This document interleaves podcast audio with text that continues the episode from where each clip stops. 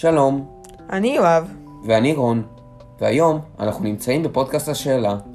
אנחנו בפודקאסט השאלה, שבו נדבר על כל הסובב אותנו. פודקאסט השאלה, מתחילים.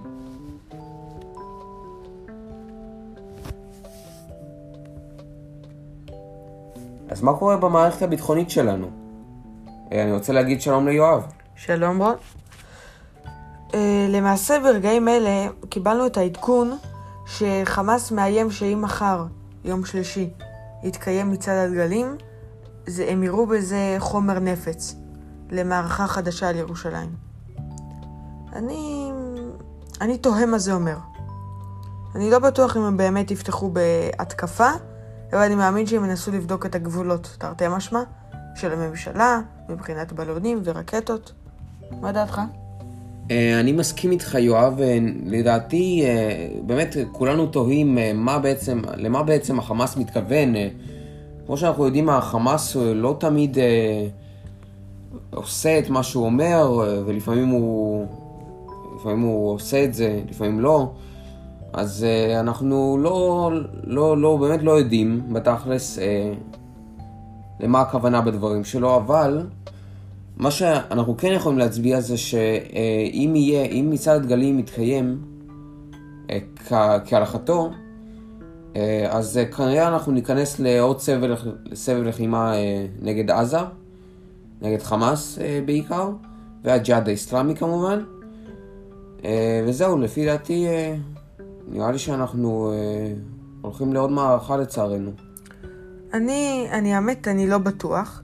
אנחנו עדיין, אצלי לפחות, הזיכרונות של המבצע האחרון די טריים, שפה אמנם אה, אצלנו לא היה הרבה אזעקות, אבל עדיין היה כמה פעמים וזה לא היה נעים.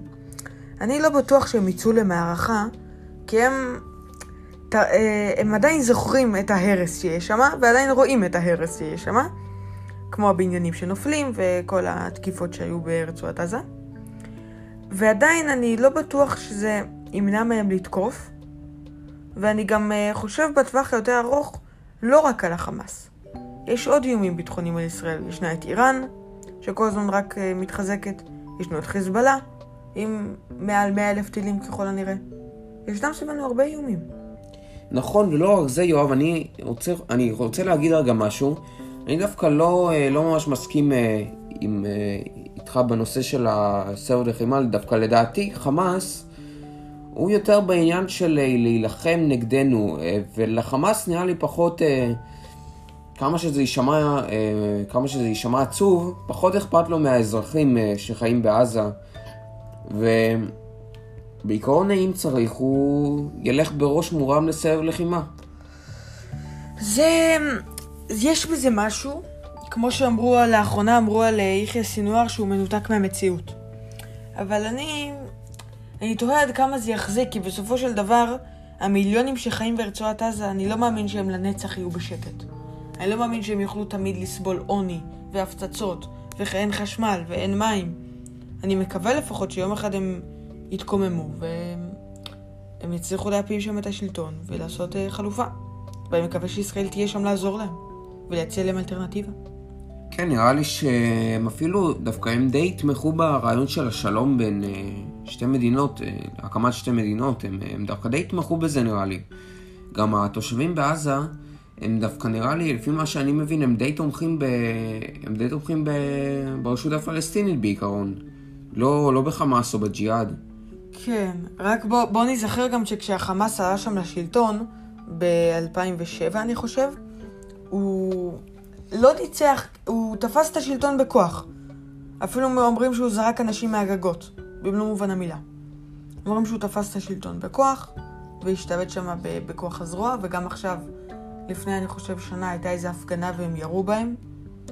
ירי חי לתוך המפגינים.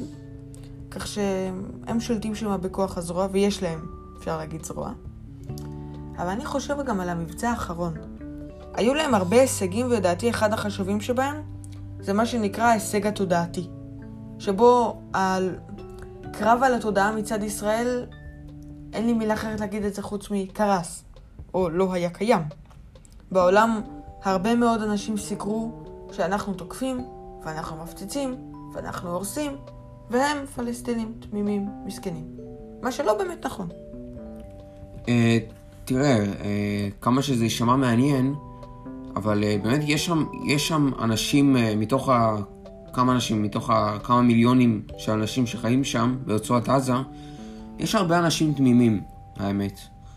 זאת אומרת, אה, אני לא מאמין שכל בן אדם שם תומך בארגון הטרור חמאס או בג'יהאד.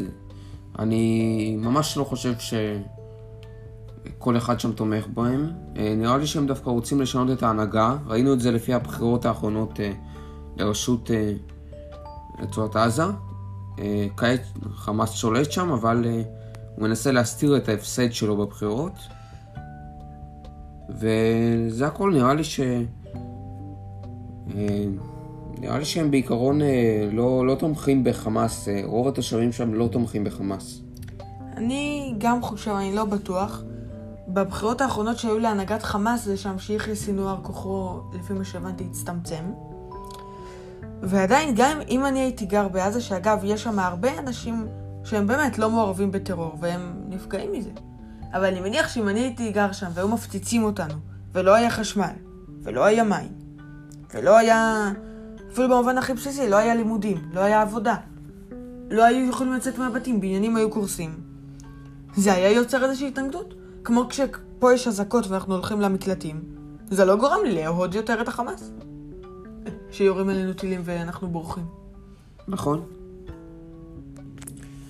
וגם הייתי רוצה להוסיף את אה, גבול הצפון, שהוא גם לדעתי משוואה מעניינת, שחוץ מחיזבאללה ששם צובר טילים, יש מה שאנשים קוראים ארגונים פלסטינים, שהם אני מעריך כן קשורים לחמאס, כמו בסבב הלחימה האחרון שהם ירו מטח לעבר אה, כמעט עד חיפה למעשה.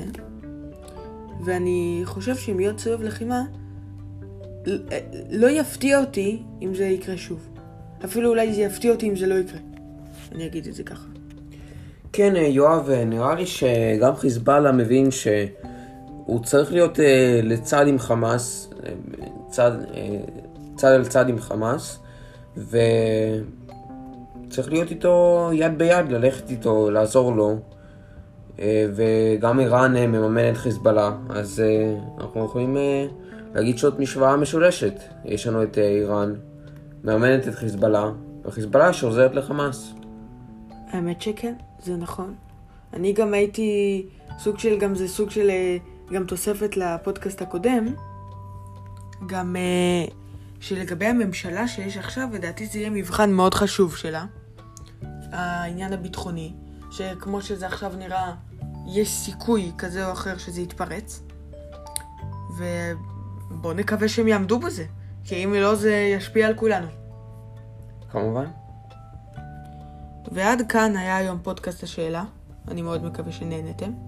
היום ד... דיברנו על הנושא הביטחוני.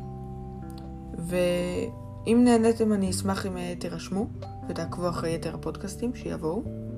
ותודה רבה רון. להתראות, תודה רבה. יום נעים.